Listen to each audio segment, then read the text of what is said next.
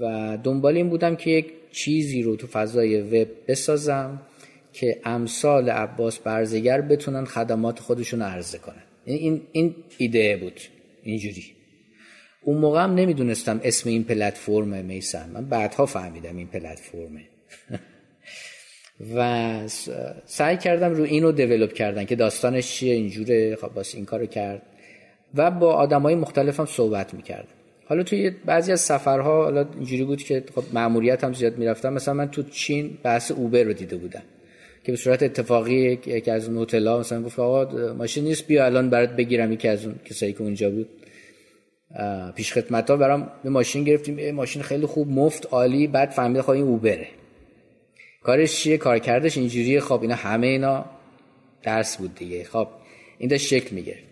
بعدها من حالا این این کار به جای ختم نشد. یعنی چی؟ یعنی من جسارت این که خب این کارمو ول کنم، به کاری که همه چی خوب بود، شرایط خوب بود، میز مدیریتی دیگه فراهم شده بود و بعد از چندین سال، ده سال فعالیت، همه چی به حال شرایط خوبی بود دیگه، رها کردنش خیلی سخت بود. من به اینجا رسیده بودم که باید وقتشه که بایستی رها کنم.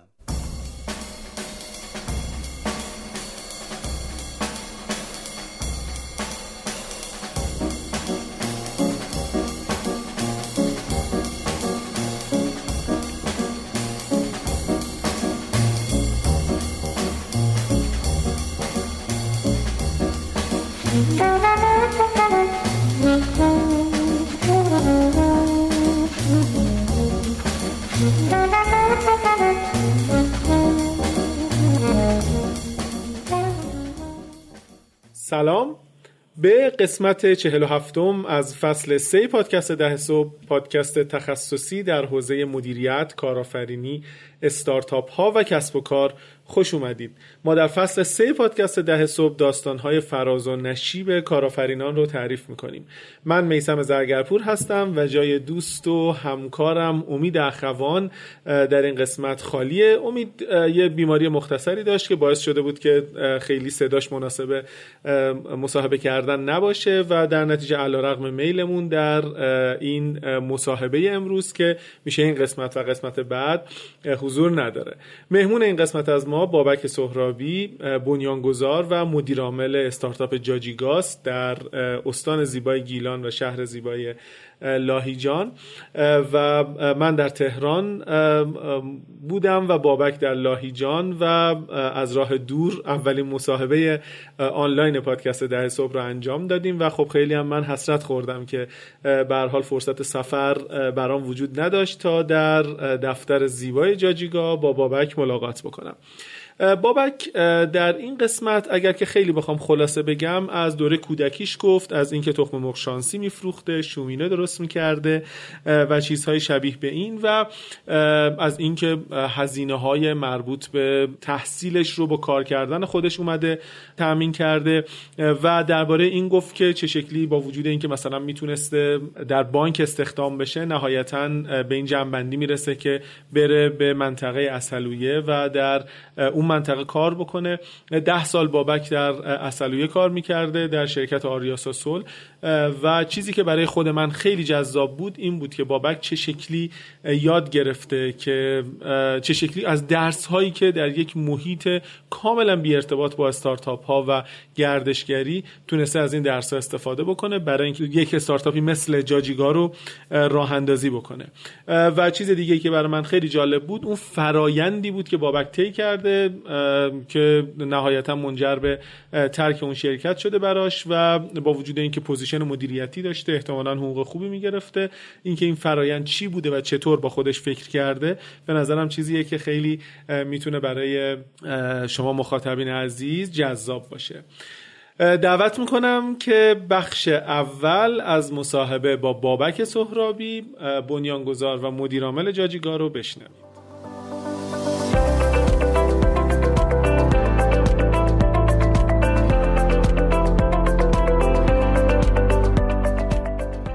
حامی این قسمت از پادکست ده صبح پادروپین، پلتفرم مقایسه و انتخاب خدمات پستیه. اگر در فروشگاه اینترنتیتون روزانه نیاز به لوجستیک دارید میتونید ارسال بسته های پستیتون رو به پادروپین بسپارید. کاربرهای پادروپین از طریق رابط کاربری و ای پی آی میتونن با چندین شرکت پستی ارتباط داشته باشن و با توجه به نیازشون یکی رو انتخاب کنن. به بیان ساده، پادروپین مارکت پلیس خدمات پستیه که میشه بهترین شرکت پستی رو مقایسه و انتخاب کرد. برای اطلاعات بیشتر به سایتشون سر بزنید.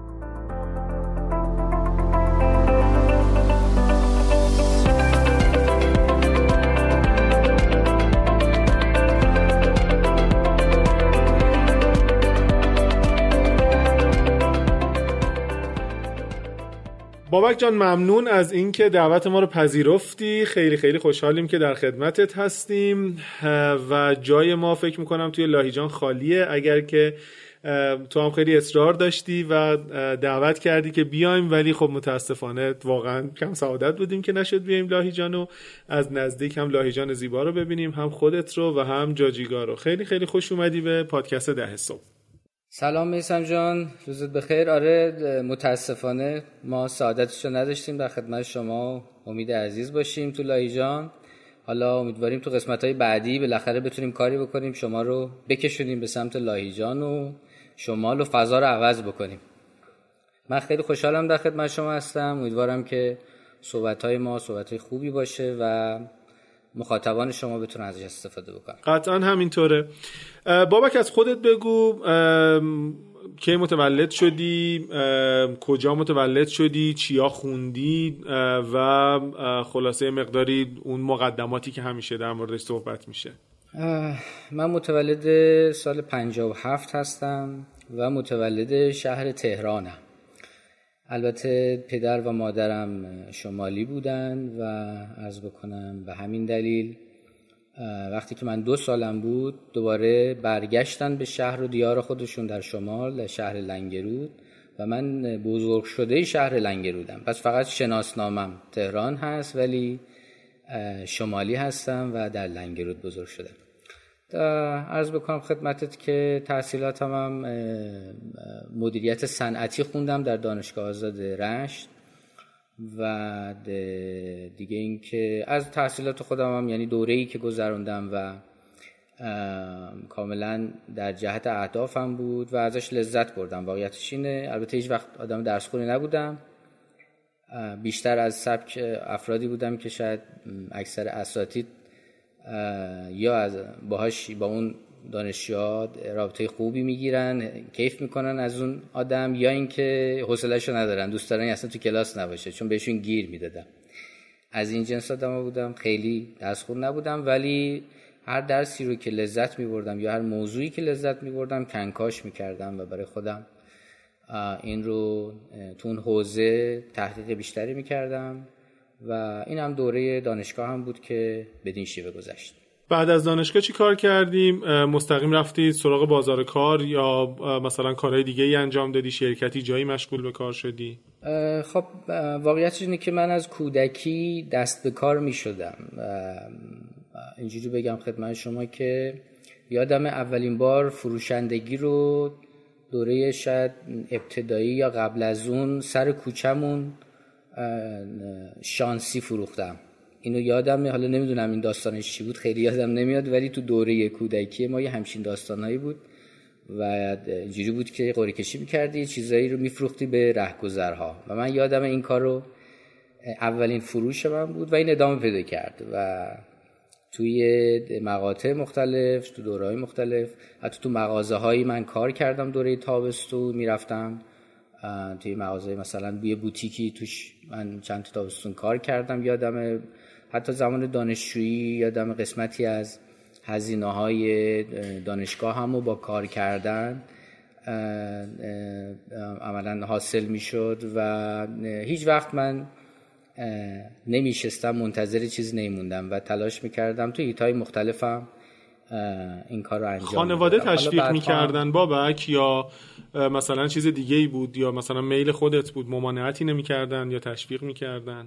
والا در حدی که یادم میاد اینه که نه، روحیات خودم بود، یعنی کسی بودم که نمیتونستم آروم بشینم و بایستی تلاش میکردم و اینکه از اینم لذت میبردم، یعنی کاری که میکردم ازش لذت میبردم همیشه و از اینکه برم بشناسم، کنکاش کنم، به چالش بکشم خودم رو، این جزء لذت‌های من بود. و از جهت دیگه هم خانواده اللحاظ مالی شاید طبقه متوسط به پایین بودن، جوری نبود که کاملا بتونن یا از از دستشون بر بیاد که مثل الان کودک‌ها مثلا بچه نوجوان رو ساپورت میکنن خانواده ها معمولا اینجوری باشه. برای همین انگیزه فعالیت هم داشتم. یعنی چی؟ یعنی انگیزه کسب درآمد و استقلال در من بود و این جزء فکر میکنم جزء شانسای زندگی من بود که خانواده ثروتمندی نداشتم، چون میبایست خودم فکر خودم میبودم و این باعث میشد که از همون ایام جرقه های استقلال در من زده بشه. این چیزیه که تحلیل خودمه، حالا چقدر درسته یا غلطه، تحلیل من اینجوریه که این خودش کمک کرده در این که آدم مستقلی باشم. در دوره دانشجویی چی کار میکردی؟ دانشجویی با این حساب احتمالاً چون داشتی کار میکردی و با توجه به چیزایی که گفتی شاید خیلی دانشجویی دوره دانشجویی کوتاهی نبوده، مثلا ممکنه که بیشتر از حالت عادی طول کشیده باشه. اونجا چی کار میکردی؟ نه ب... آره سوال خوبی بود ولی نه بسیار نرمال بود. اگه اشتباه نکنم من نه ترم تمام کردم. باریکالله. و بازم این ماجراهای جالبی داشته، ولی مثلا جز کارهایی که کردم یه دوره‌ای من در شهر لنگرود شومینه میزدم، برای ویلاها شومینه میزدم، چون خودم یکی از تفریحات من مجسمه سازی بود و جالبه که این کشیده شد به سمت شومینه. و یک مسائلی هم پیش اومد توی دفتر ساختمانی که برادرم بود، من شروع کردم به احداث شومینه. یه جوری بود که بعد از مدتی و حتی بنری که چاپ کردم در اون سن، بنری که رفتم توی فروشگاه‌های مختلف توی دفاتر مهندسی تقسیم کردم که آقا من اینجا شومینه میزنم، هر کسی اومد ریفرش بدید به من، مثلا یه همچین حالتی. این اینا یادم و یعنی این یکی از کارهایی که من کردم. یا فعالیت‌های مختلفی، به عنوان مثال یک کارخونه چای رو با پسر صاحبش ما یه قراردادی با پدرش بستیم، شروع کردیم این کارخونه رو تبدیلش بکنیم به یک، یعنی اون موقع خیلی مشکل داشتن کارخونه جات، اومدیم یه طرح تحولی برای این کارخونه نوشتیم، از لیوت شروع بکن الی آخر. اون موقع مدیر صنعتی می‌خوندیم، تمام دانش روز رو اون موقع در دستان ما بود و شروع کردیم و به عنوان مثال دارم حتی خط بسته‌بندی رو اندازی کردیم که حالا به مسائل خوردیم و اینا. همه اینها قصد من از بیانش اینه که خیلی از این مسائل زیاد بود و این کمک میکرد به من در اینکه بیاموزم، برای اینکه تجربه بکنم، چیزی بر من اضافه بشه که در آینده تصمیمات درستری بر مبنای تجربیات گذشته بگیرم. یه همچین فضایی بود. حالا از لحاظ درس خوندن اینا اینجوری بهتون بگم، من تقریبا دو سال از تحصیلاتم گذشت، یک بار رفتم دقت کردم، گفتم چیکار دارم میکنم، دیدم معدل من دور و بر دوازدهه، این چیزی که یادم. بعد رفتم حساب کتاب کردم، گفتم خب این معادله بده ها بابک، اوضاع خرابه یه فکری بکن. رفتم یه پلنی ریختم. اون موقع یادمه من چند تا کتاب از آنتونی رابینز خوندم و واقعا برای من نقطه تحول بود. یعنی شیوه برنامه‌ریزی ذهنی رو یادمه که من از این از این کتابه استخراج کردم. اون موقع خیلی هم رو بورس بود آنتونی رابینز احتمالاً. آفرین بر شما. یعنی تو سن ما شاید موفقیت در بیست و یک که... روز و نمیدونم این. آره حالا من واقعا جزئیات یادم نمیاد، ولی یک نکاتی از این کتاب یادمه که رفتم و مثلا پلن پنج ساله و یک ساله و اینا داشتن و من از اونجا شروع کردم و پلن داشتم، یعنی برای پنج ساله آیندم که هنوزم اونا رو دارم گهگوداری به عنوان یادگاری، لذت بخش اونا رو ورق زدن. و اون از همونجا شروع کردم و یادمه که گفتم خب نه من هدف گذاریم چی؟ هدف گذاری کردم، گفتم آقا من معدلم باید بالای پانزده باشه. دیدم خب دو سال رفته دوازده، دو سال بعد بالای هجده باید باشه. و واقعا همین شاگردی که اصلا شب امتحانی بخون و فلان اینا نبود، رفتم نگاه کردم چه باید کرد، گفتم خب تکنیکش اینه، بنچمارک کردم اون کسایی که نمره خوب میگیرن.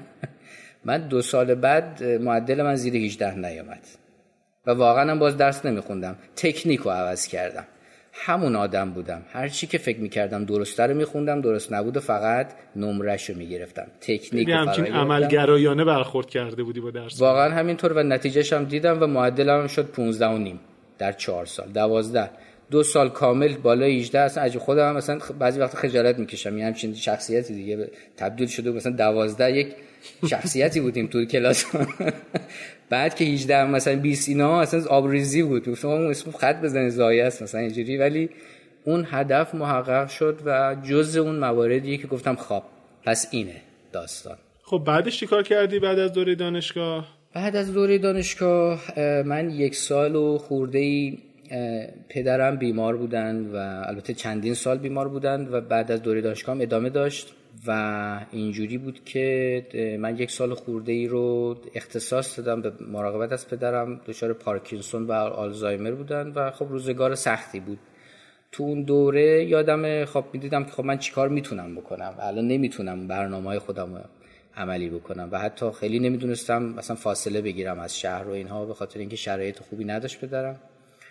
و تو اون دوره من زبان خوندم. یکی از کارهایی که کردم مثلا من زبان خوندم، یعنی به من... حالا کلا آدمی هستم که خیلی اون دوره نوجوانی و جوانی کتاب زیاد میخوندم، خیلی کتاب میخوندم، این جزء لذات زندگی من بود، از رمان گرفته با نویسنده‌های مثل داستایفسکی و تولستوی و اینها. هنوزم با اینا من ارتباط خیلی صمیمی دارم ولی فرصتشو ندارم و کتابو زیاد میخوندم. بعد اومدم شیفت کردم روی کتابایی که یاد توی مطالعه‌ای که به من کمکم بکنه برای رشدم و یادمه که زبان رو شروع کردم به مطالعه زبان. حالا همینجا هم یه چیز جالبی بگم که یادم وقتی من رفتم موقع دا هنوز دانشجو بودم رفتم سراغ مطالعه زبان، خب کلاس های زبان و اینها بود و موقعم یادم اگه اشتباه نکنم مؤسسه این و شکوه و فلان از این صحبت ها، ولی گرون بود، یعنی من از پسش بر نمی اومدم پرداخت بکنم. یادم یکی دوتا از این کلاس ها رو که اشانتیون میگفتن یکی دو روز بیا بعد ببین چجوریه بعد از اون تصمیم بگیرم. من یکی دو تا کلاس اینجوری رفتم، این کتابایی که معرفی کردن یادداشت کردم، رفتم کتاباشو خریدم و شروع کردم خودآموز. و این یکی از چیزایی بود که باز به من خیلی کمک کرد، چون بعدها اولا تو مسیری که ترسیم کرده بودم برای آینده‌ام این خیلی به درد خورد، از جمله این که به هر حال وارد شرکتی شدم که از ابتدا مصاحبه زبان انگلیسی بود و اتفاقا این قضیه جلوی پام قرار گرفت و چون مسلح بودم به زبان انگلیسی میتونستم وارد این قضیه بشم و خودم مشارکت واقعا برات توی اون موقع. دقیقاً دقیقاً. حالا همزمان هم به خاطر اون مسائل مثلا چند تا بانک من تست دادم و تقریباً چند تا بانک من تو اون اوضاعم اگه شما خاطرت باشه وضعیت سن ما خیلی تو این سن ما یک دوره دوره‌ای بود که تعداد زیادی همسن داشتیم، یعنی متولدین انفجار جمعیت بود. دقیقاً آفرین بر شما، یعنی ما هر جا به سن ما میرسید اونجا ویران میشد دیگه. خلاصه اینجوری و هنوز احتمالاً ادامه داره این مسیر. و من یادمه که برای بانک پارسیان تو دانشگاه امیرکبیر اومدیم هفت هزار نفر تست زدیم. هفت هزار نفر، آره من قشنگ یادمه. و اونجا من مثلا اونجا هم قبول شدم ولی نرفتم. همزمان من برای عسلویه جزء برنامه من این بود که بس برم عسلویه. چرا؟ تحلیل من نشون میداد که کسب و کارهایی که اونجا هستن و صنعت پتروشیمی های تک ایران الان اونجاست، سرمایه ها اونجاست و البته درآمد بالاتر، شرایط سخت‌تره، ولی خب این مطلوب من بود. وقتی که حالا شرایط جوری پیش رفت که من میتونستم این کارو بکنم، وضعیت پدرم جوری بود که میتونستم این کارو بکنم، همین کارو کردم و رفتم مصاحبه دادم و بعد اون بانک ها اینا رو هم کنسل کردم و رفتم عسلویه. چقدر جالب. یه سوالی من تا جلوتر نرفتیم بپرسم، توی این انتخابا و برنامه‌ریزی‌ها و این حرفا کسی کمکت میکرد؟ مثلا از کسی مشورت میگرفتی یا نه خیلی همچین خودکار خودت پیش میرفتی و تصمیم گیری میکردی؟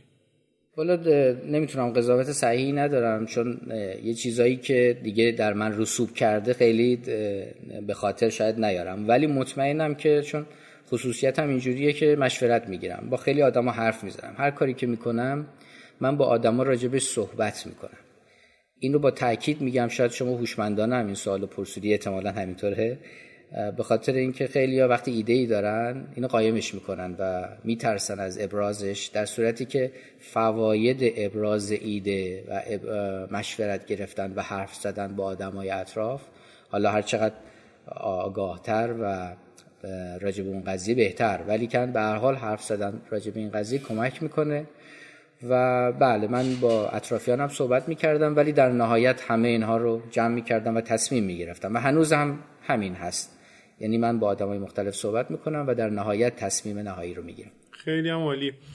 پس گذرت افتاد به عسلویه، جالب بود. البته خب واقعیتش اینه که توی اون برهه و توی اون دوره احتمالاً مثلا میشده شاید اواخر دهه هفتاد اوایل هشتاد یا همچین چیزی اگر اشتباه نکنم. بله. خیلی هم روی بورس و مورد توجه بود کار کردن توی عسلویه و برای مهندسا لااقل و برای افرادی که به هر حال یه مقداری کار صنعتی میکردن و کار اجرایی علاقه داشتن خیلی براشون جذاب بود.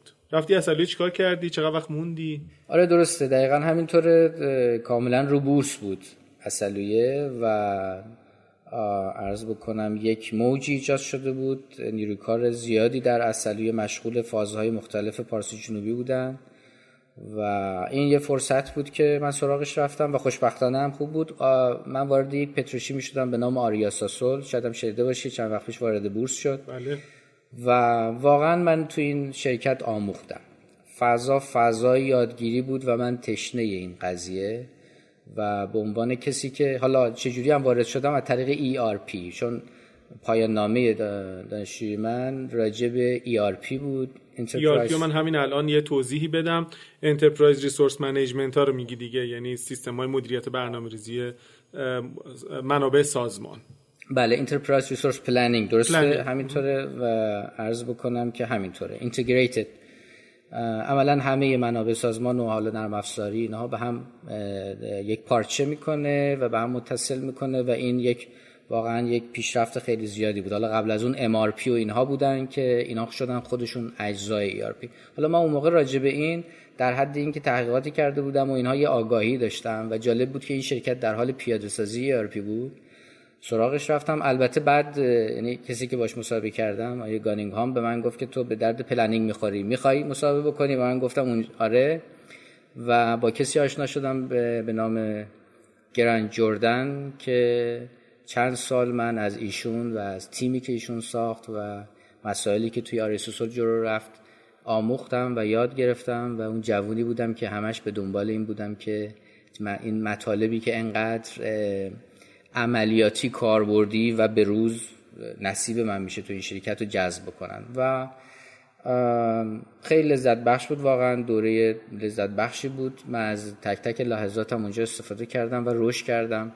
به عنوان اس او پی Sales and Operations Planning من اونجا استخدام شدم و تو همون واحدم رشد کردم و رو همون واحدم فوکوس کردم، یعنی اگه فرصت‌های دیگه‌ای بود من فوکوسم همونجا نگه داشتم، ضمن اینکه واقعا اونجا به نوعی مغز متفکر سازمان بود توی اس او پی، یعنی تمام اینجوریه که منابع سازمان پلن میشه و خروجی‌های سازمان هم پلن میشه که فروشه. درست.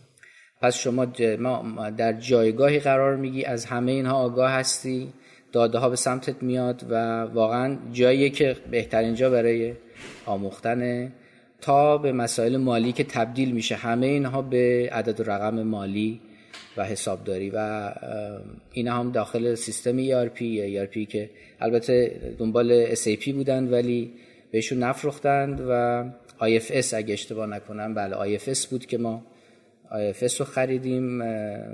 حالا دوره‌ای هم من وارد شدم که این ترانزیشن تایم بود بین دوره پروژه و اپریشن، برای همین تقریبا یه سالم طول کشید که هندوور بشه همه اینا.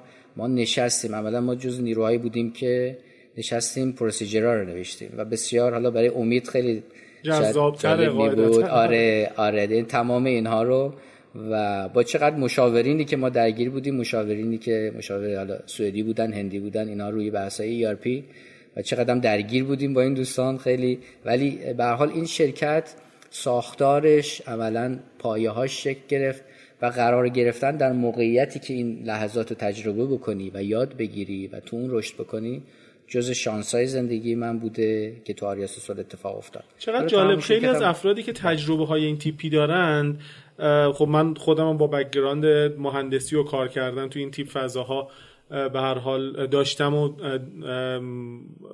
تجربهش کردم، خیلی از آدما الزاماً با خوبی و خوشی یاد نمی‌کنن، ولی تو خیلی با خوشی و با یادگیری داری راجع به این دوره صحبت می‌کنی. واقعیتش اینه، من کاملاً صادقانه دیدم و میگم راجع به این قضیه. این چیزی نکته‌ای هم که شما گفتی درسته و متاسفانه اینطوره. یعنی خب اینجوری بگم، عسلویه در کنار بحث صنعتی که بود واقعا یک یک طبیعت زیبایی، مکان بسیار زیباست و البته نظر من رو الان بخواید واقعیتش اینه که از سواحل جنوبی مثل عسلویه خیلی بیشتر از، حالا بحث جداگانه، بیشتر از صنعت نفت و پتروشیمی میشه درآمد داشت. درسته. سرشار از ثروته و اون اون فضای طبیعی هم بسیار لذت بخشه و جزء، من همیشه جزء لذتام گردش و تفریح در طبیعت، کوه پیمایی، اونجا ساحل، شنا در دریا جز علایق منه. اینجا چه تو خزر چه خلیج فارس اونجا، و همیشه این فرصت برای من فراهم بوده و از اون لحظات هم, هم لذت می بردم. ضمن این که همیشه ورزش می کردم باز اون تو اون محیط طبیعی. یادم خلیج نایبند در نزدیکی نایبند عالی، بله آره، نه نایبند در نزدیکی ما بود، یعنی ما خونه های سازمانی کنار نایبند بود، یعنی ما میدویدم یا دوچرخه سواری میکردم در کنار جنگل های حرا، مثلا دو ساعت سه ساعت. خب چه چی از این زیباتر، چی از این بهتر؟ حالا پنجاه درجه در درجه حرارت اونجاست با اون هم شاید جز محدود کسایی بودیم تو پنجاه درجه میرفتیم میدویدیم. من و آقای پیترسون مدیر عامل یادم جز کسایی که میگفتن دیوانن اینا، ولی خب دیوانگی هم آدمی داشته، ما لذت می‌بردم واقعا از اون فضا.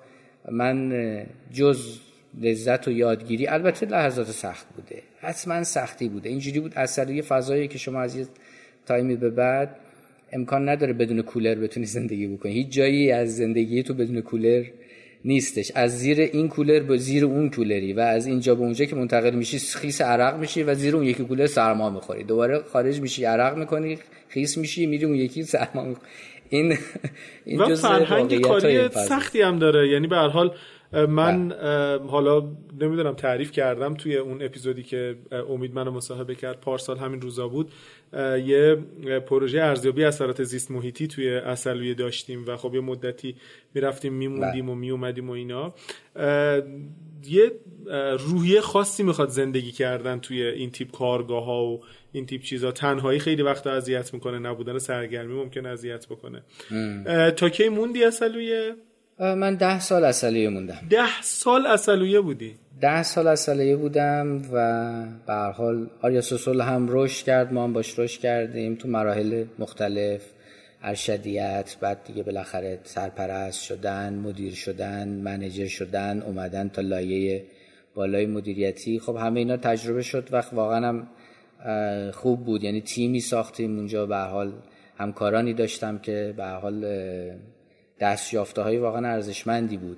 هنوزم آریا ساسول تو بسیاری از شاخص‌هاش سرآمد ایران هست و حالا شاید خیلی‌ها ندونن ولی جزو معدود شرکت‌هایی که بسیار خوب تو خیلی از حیطه‌ها کار کرده، توی بحث مدیریت، تو بحث مالی، تو بحث تولید.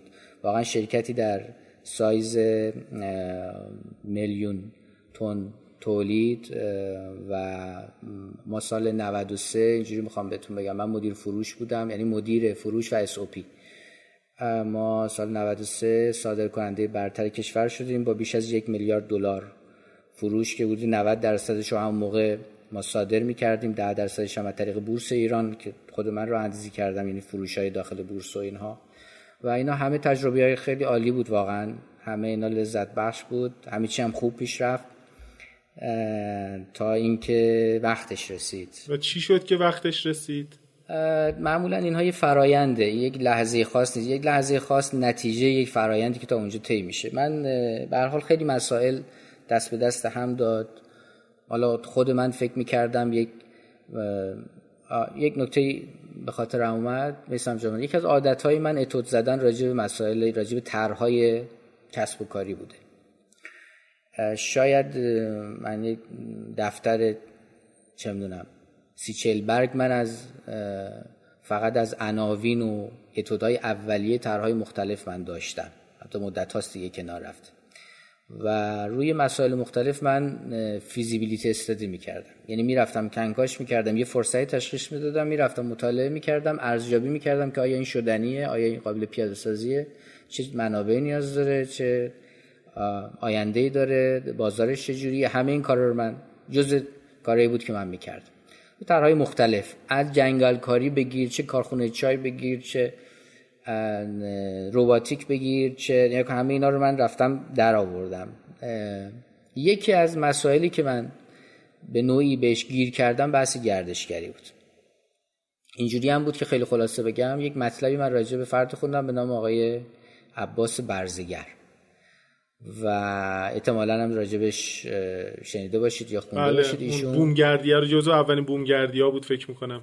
آفرین بر شما. ایشون حالا یه خصوصیاتی داشت که حالا خیلی تفسیر زیادی داره داستان ایشون، ولی داستان بسیار جذابی داشت و من جذب این داستان شدم و تو یکی از سفرام که خب ما چارتر بود، همیشه پروازهای دو تا چهار تا پرواز در هفته میرفتیم میومدیم، حالا چون من جلسات متعددم میرفتم تهران، اینجوری بود که واقعا چهار تا پرواز در هفته نرمال زندگیم بود و همش تو فرودگاه نشسته بودیم، ولی مواقعی اینا رو کنسل می‌کردم، با ماشین من راه می‌افتادم، مثلا می‌دیدی سه روز چهار روز می‌رفتم تا عسلویه. یکی از سفرها رفتم پیش آقای عباس، البته ایشون یکی از اون موارد، مثلا مازیار آتشونی، آل داوود، ایشون یکی دیگه از کسایی بود رفتم سراغشون. یعنی اینها کار... کارایی کرده بودن و توی کار خودشون موفق شده بودن. خب آدمای زیادی خب خیلی خارجی رفته بودن پیششون. مال چه سالیه اینا بابک؟ این اینها هر چی از قبل از سال، حافظه خوبی هم ندارم، مثلا قبل نود و سه تخته کرده است، قبل از نود و پنج. آره آره قبل از نود و سه، آره قبل از نود و سه، یعنی شروع اینها اینجوری بوده، شاید هم حتی قبل از نود. آره من هشتاد و پنج رفتم مثلا، هشتاد و چهار رفتم و مثلا تو اون سفرها من رفتم برای اینکه بفهمم داستانشون چیه، چیکار دارن میکنن، یعنی به نوعی رفتم بنچمارک کنم.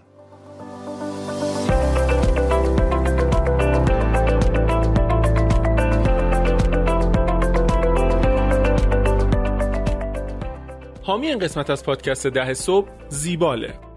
زیبال پرداختیار رسمی بانک مرکزیه و به صورت تخصصی راهکارهای پرداختی مورد نیاز کسب و کارهای آنلاین رو ارائه میده.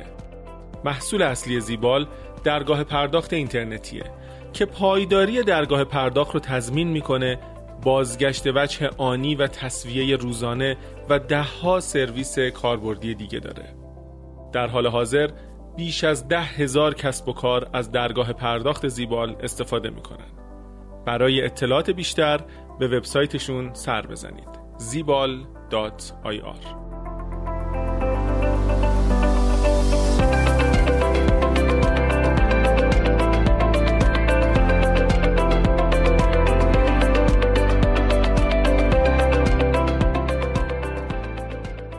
با عباس برزگر من به این فکر افتادم که خب این جوون، خب البته ایشون بسیار هوشمنده، بسیار جوون باهوشیه، درسته که روستاییه و خیلی از بیرون و اون رو هم خیلی تقویت میکنه اون برندی که از خودش ساخته، ولی بسیار هوشمنده این فرد و هر کاری کرده با هوشمندی بوده. حالا تحصیلات عالیه نداره ولی واقعا ایشون فرد هوشمندی هستن و اقداماتی که کرده بود و راههایی که پیدا کرده بود جای درس گرفتن بود. من ایشونه که دیدم گفتم خب کسای دیگه‌ای مثل عباس برزگر هستن که میتونن این خدمتو بدن تو ایران.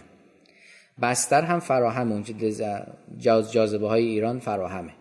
حالا من اینجا می پرانتز باز کنم، قوی ترین جاذبه ایران مردمش هستن، خیلی روی تاریخ و طبیعت و اینها مانور داده میشه، حرف زده میشه، ثروت های زیادی که کشور داره و که حالا به هر حال به بدترین نوع ممکن از استفاده میکنیم یا نمیکنیم بماند، ولی کن در حیطه گردشگری جذاب ترین موردی که گردشگری خارجی بهش براشون جذاب مردم ایران هستن. مردم فرهنگ و اینا منظورته؟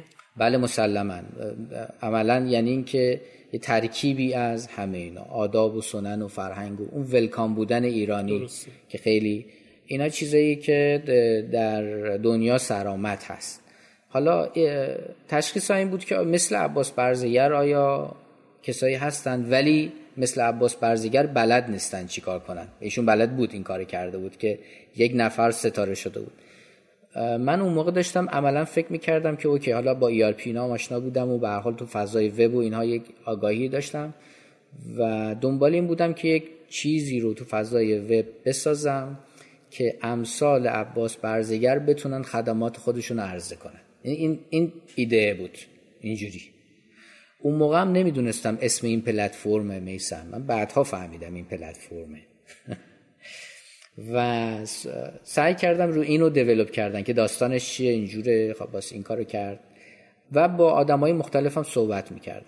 حالا توی بعضی از سفرها حالا اینجوری بود که خب ماموریتم زیاد میرفتم، مثلا من تو چین بحث اوبر رو دیده بودم که به صورت اتفاقی یکی از اون هتل‌ها مثلا گفت آقا ماشین نیست، بیا الان برات بگیرم. یکی از اون کسایی که اونجا بود پیش خدمت‌ها برام یه ماشین گرفتیم، ماشین خیلی خوب، مفت، عالی. بعد فهمیدم خب این اوبره، کارش چیه، کار کردش اینجوریه. خب اینا همه اینا درس بود دیگه. خب این داشت شکل میگرفت.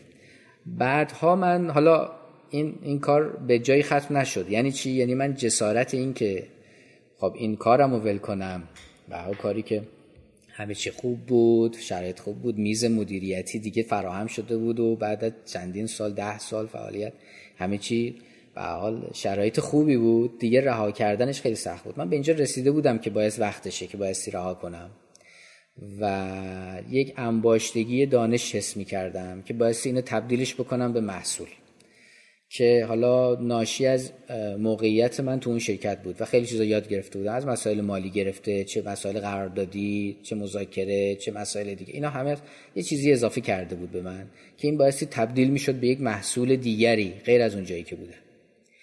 و گفتی که چی شد جدا شدید، رسیدم به اونجا، اینا همش با هم انباشته شد و مسائل دیگه‌ای که حالا اتفاقاتی که تو ایران افتاد، بحث شرکت‌های خارجی، بحث به هر حال آریا ساسول یه جوینت ونچر بود که پنجاه پنجاه بود، جز معدود جوینت ونچرای در این حجم بود که پنجاه پنجاه بود و عملاً هم به هر حال این به هم خورد، خواستن به هم بریزه و این اتفاق هم افتاد. مجموعاً دیگه اونجا رو جای رشد نمی‌دیدم، یعنی به نظرم اومد اونجا دیگه آریا ساسول جایی نیست که من بخوام رشد بکنم توش. اتفاقاً وقت و... بعدی نبوده، میومدی تهران، دفتر مرکزی، دردسرای کمتر.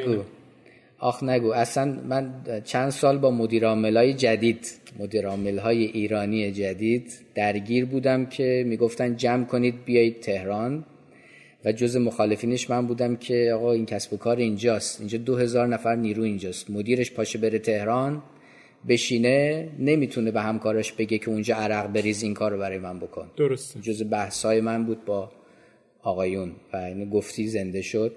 بله تهران، و بعد به خاطر همین من جریمه شده بودم، هفته چند بار بایستی میرفتم تهران، در جلسات مختلف شرکت میکردم که بدونم یعنی چی وقتی مدیر عامل میگه همه تهران یعنی چی. و هم شرایط داخل شرکت اینطور بود و هم چیزهای دیگه، مسائل خانوادگی اینام درگیر بود یا نه؟ چون به هر حال درسالی نه نه نه دیگه کامل دیگه مستقل. واقعا من سالهاست مستقل زندگی کردم و نه واقعا مشکل فقط اینها بود، این انباشتگیه و اون نیاز به یک فعالیت و یک حرکت جدید و متفاوت و این که من میتونم یک کاری بکنم و مسائل دیگه هم بود. واقعیتش اینه که حالا شاید یه مقدار عجیب باشه، من تو صنعتی کار میکردم که بزرگترین بحث پتروشیمی دیگه آلاینده است. واقعیتش اینه پتروشیمی صنعت آلاینده است، محصولش یک محصول آلاینده است، یک میلیون تن حداقل در سال، اتیلن اتیلن تبدیل به پلی اتیلن، پلی اتیلن به هزاران محصول پلاستیکی از پت الی آخر.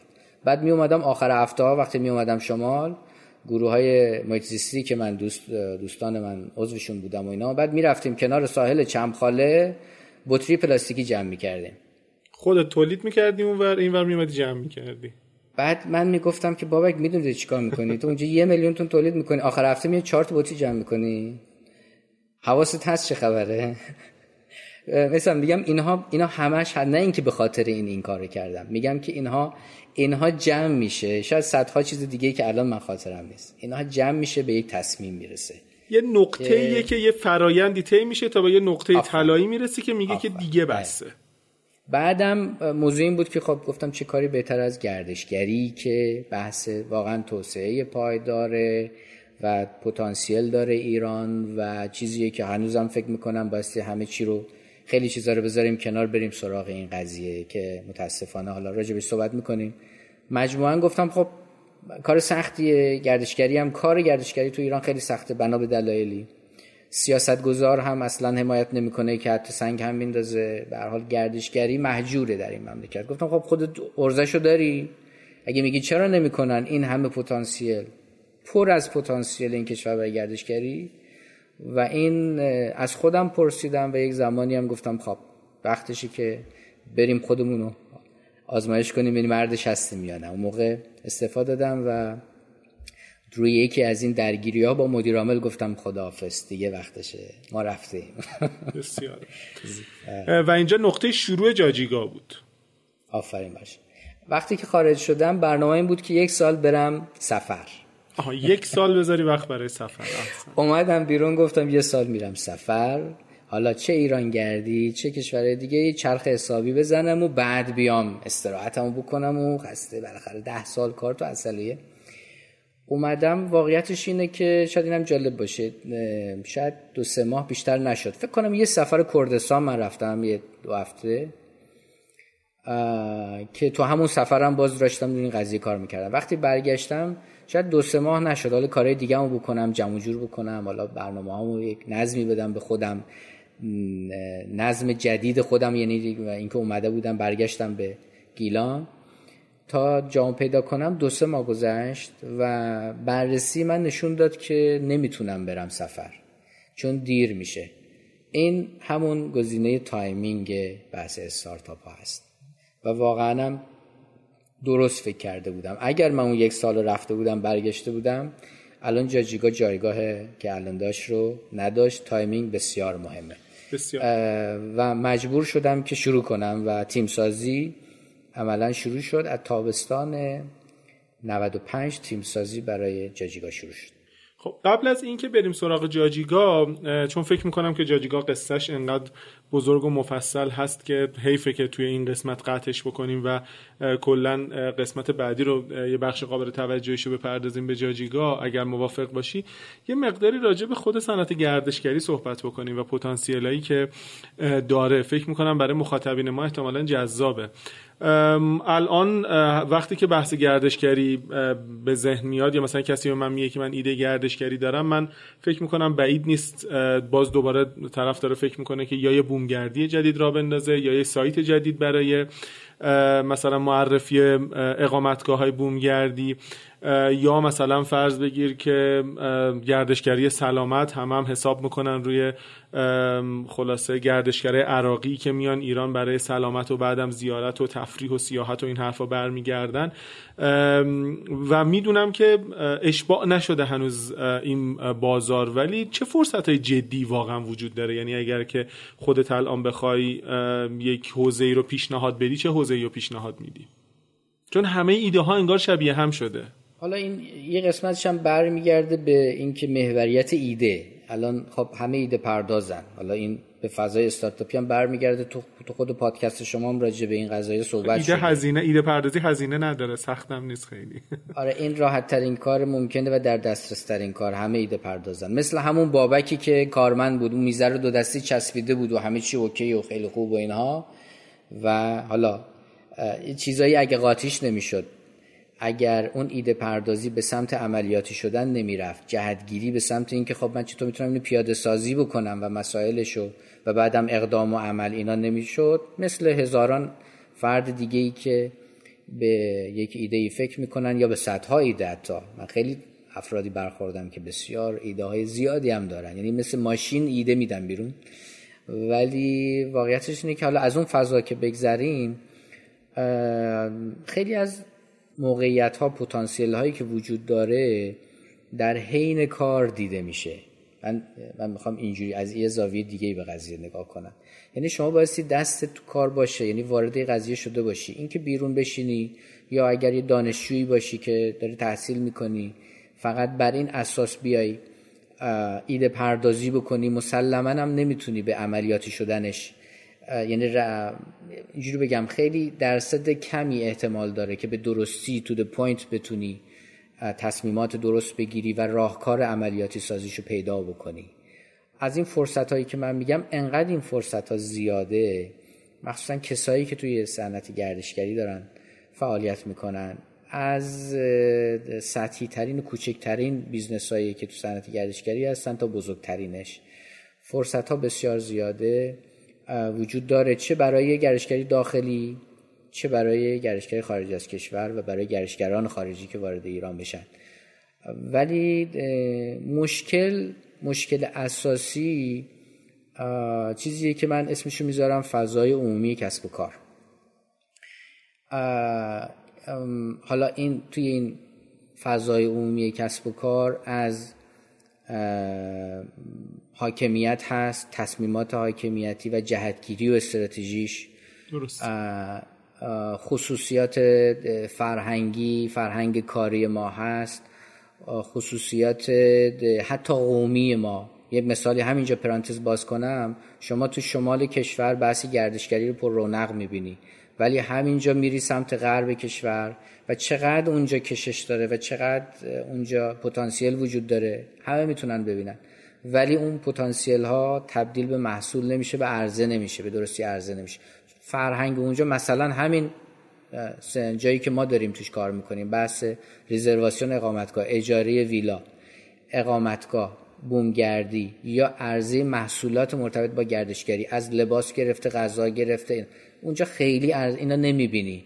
چه جنوب شرقی کشور، شمال شرقی کشور، اینا الان شما مپ جاجیگا رو بری باز بکنی و اگر اون دسترسی داشته باشی که تمام اقامتگاه‌ها رو یه جا ببینی، بسیار قشنگ میتونی تشخیص بدی که کجا هست که فرهنگ مردمش اجازه این کار به مرد به آدما میده که قدم بردارن برای اینکه محصولی از گردشگری عرضه بکنن، محصولی که در اختیار دارن، از محصولات کشاورزی چه خدماتش و همه اینا.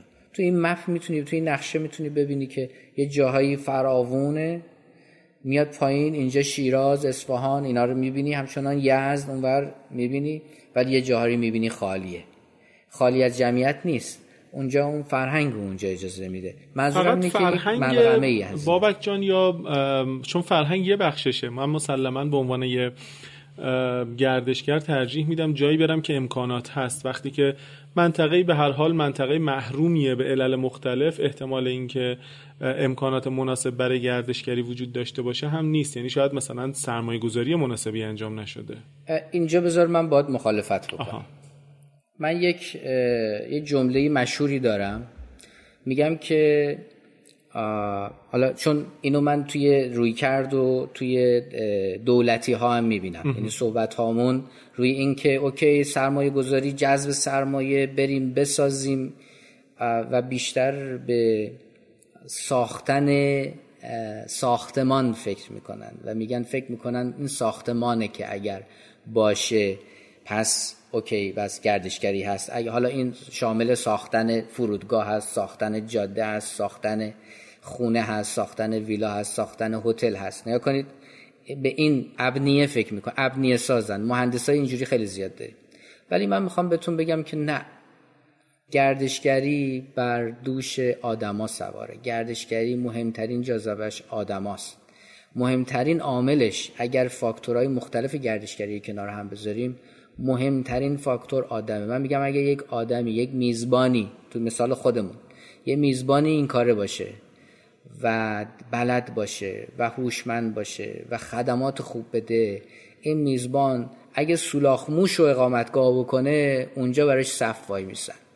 تو همین جاجیگا من میتونم مثالایی بهتون نشون بدم که اینجوریه، نه مبنای لوکیشنه، نه بر مبنای اینکه تجهیزات و امکانات و جاده. جاهایی الان من ریزرو معلوم بهت نشون میدم که یک خانومی توی روستا واقعا شما یک یک رب بیست دقیقه رو باستی توی یک مسیر پرشیب گلی بری بالا، ایشون با الاغ میاد وسایل تو بار میکنه میبره بالا. ایشونو شما میتونی ببینی تو فصل، حالا قبل از کرونا، حالا بعد از کرونا دوباره داره باز میشه، تو همون فومن و مناطق اونورا. ایشون تو قبلش حتی بوده، من یادمه که یک ماه ریزرو بوده از قبل.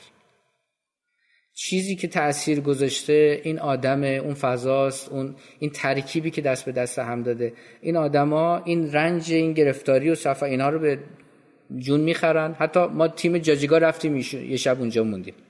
میخوام بگم اینقدر جاذبه که ببینیم این چیه، داستانش چیه، اینقدر داره خوب. حالا جاجیگا جوریه که خوب میتونه اینا رو پرزنت کنه، یعنی میاره بالا. اون روالش جوریه که این الگوریتم اینجوری عمل میکنه که اینها رو بهشون فرصت داده میشه و خوب میتونن خودشون نشون بدن. و واقعیتش اینه که تمام یک میزبانی خوب میتونه همه چیزو کن فیکون بکنه. اونجا نه ظرف و ظروف فلان میتونی ببینی، نه تخت خواب و رخت خوابی که تو هتل ها میتونی ببینی، ولی چیزی که میتونی ببینی صفاست. چیزی که میتونی ببینی صفاست. یه چیزی مثلا تو از جنوب شرقی ایران اسم بردی، از غرب اسم بردی. اتفاقا ذهنیتی که من دارم اینه که این افراد خیلی مردم مهمان نوازی هم هستن. یعنی تو کاملا مثلا اگر که بری به عنوان مثال توی سیستان و بلوچستان و جایی نداشته باشی، یه غریبه ممکنه که بیاد و مثلا یک هفته هم میزبانی تو بکنه، ولی انگار میگی یه چیزی کمه برای اینکه این تبدیل به صنعت بشه یا تبدیل به کسب و کار بشه. اون چیه که کمه؟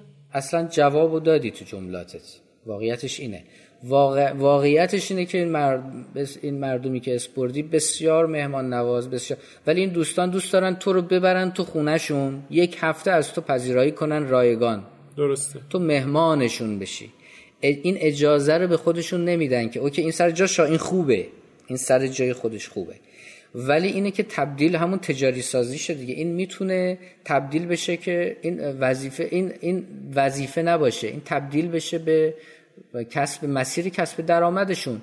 اون زیبایی های اونجا و معرفت خودشون و صلح و صفا و اخلاق و روحیه و این جاذبهشون رو تبدیل به اجازه بدن تبدیل به یک صنعت هم بشه. تو صنعت گردشگری اینها کنار هم قرار بگیره، تبدیل به محصول میشه و بسیار هم خوبه. میتونه رفاه یک روستا رو چندین درجه افزایش بده، ضمن اینکه کمک میکنه که بدن صدمه نزنن به محیط زیستشون. یعنی به خاطر اینکه فقر باعث میشه که واقعیتش اینه فقر باعث میشه که آدما دست به کارایی بزنن که حتی خودشون هم دوست ندارن، همون درختی که ازش لذت میبرن و ببرن و تبدیل به هیزمش بکنن. مثال دارم میزنم، ولی این گردشگری میتونه وقتی که به درستی تبیین بشه، آموزش داده بشه، مسائل فرهنگیش حل بشه، بزرگان اون منطقه روش کار بکنن و تبدیل به ترند بشه. نگاه کنید واقعش اینه که حالا یه گامش هم، حالا سوال بعدی شما میتونه این باشه، اینکه خب ماها چیکار میتونیم بکنیم؟ ما میتونیم کاری که میکنیم اینه که نمونه‌های موفق، کافی نمونه‌های موفقی انجام بشه. وقتی تو یک منطقه‌ای که شاید خیلی این قضیه جا افتاده نیست یا حتی تابوئه که یک نفری بره توی خونه دیگه‌ای بعد پول بده غذا بخوره و بعد اونجا بمونه و خیلی هم خوشحال و بخنده و تو حیاتش بچه‌اش بازی کنن و فردا هم برن. خب میدونی میخوام چی بگم؟ ولی وقتی یک نفر این کارو میکنه، یه پایونیر میخواد توی یه روی اوستا، کافی یک نفر پیدا بشه که وارد این قضیه بشه. این کارو وقتی بکنه، این تابو از بین میره و این این ذهنیت منفی از بین میره. اینکه گردشگر میتونه آدم امنی باشه، حتی این مسائل، اینکه اون گردشگری هم که وارد منطقه ناشناخته‌ای میشه یا وارد روستا میشه، درک میکنه که چقدر اون روستا امنه، چقدر این مردم امنن و شاید بسیار از یک فضای شهری که خودش تجربه داره میکنه امن‌تره. جزء اینایی که دارم میگم کانسرن، نگرانیایی بوده که اوایل راه اندازی این کسب و کار بسیار سمت ما می اومده. درسته. آقا من دارم میرم تو این روستا، امنه؟ حالا عکس‌ها رو دیده بود دوست داشت بره فلان، امنه؟ واقعیتش اینه که این سوال همیشه بلاست، همیشه بلاست. اینقدر این چون شما حالا اینی که دارم میگم برای خیلی هم سوال بوده. حتی مثلا من وقتی که توی پارک علم و فناوری هم پرزنت میکردم که حالا بگیم آقا ما عضو پارک هم هستیم و نمیدونم برای دانش بنیان و اینجور مسائل، من یادمه مثلا اونجا اون کارشناسش میگفت آقا شما این کارو بکنید، اگه شما این اتفاقی بیفته شما رو بگیرن، پارک زیر سوال نمیره. اینی که میگم البته مال چهار پنج سال پیشه. پارک زیر سوال نمیره. بعد من اونجا توضیح میدادم از تجربیات اونجا.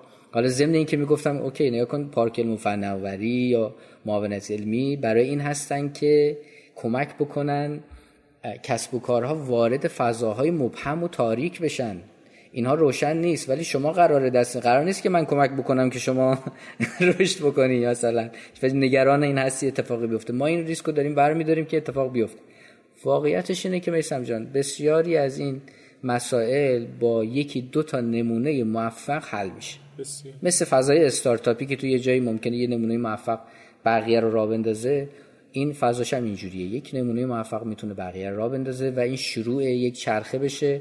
چون بحث اقامت هم یکی از اون اجزا و ستونهای اصلی سفر و گردشگریه. وقتی اقامت مهیا میشه، کنارش حمل و نقل شکل میگیره، کنارش غذا میاد، کنارش محصولات روستایی و ترشی و مثلا همه اینا رو میتونه عرضه بکنه، مثالش دارم عرض میکنم، همه اینا وارد این فضا میشه. و ما چون کم کم داریم میرسیم به آخر این قسمت، من یه سوال دیگه ازت بپرسم در همین رابطه‌ای که دغدغه شخصی منم هست و فکر میکنم احتمالاً برای تو هم ممکنه که مسئله باشه.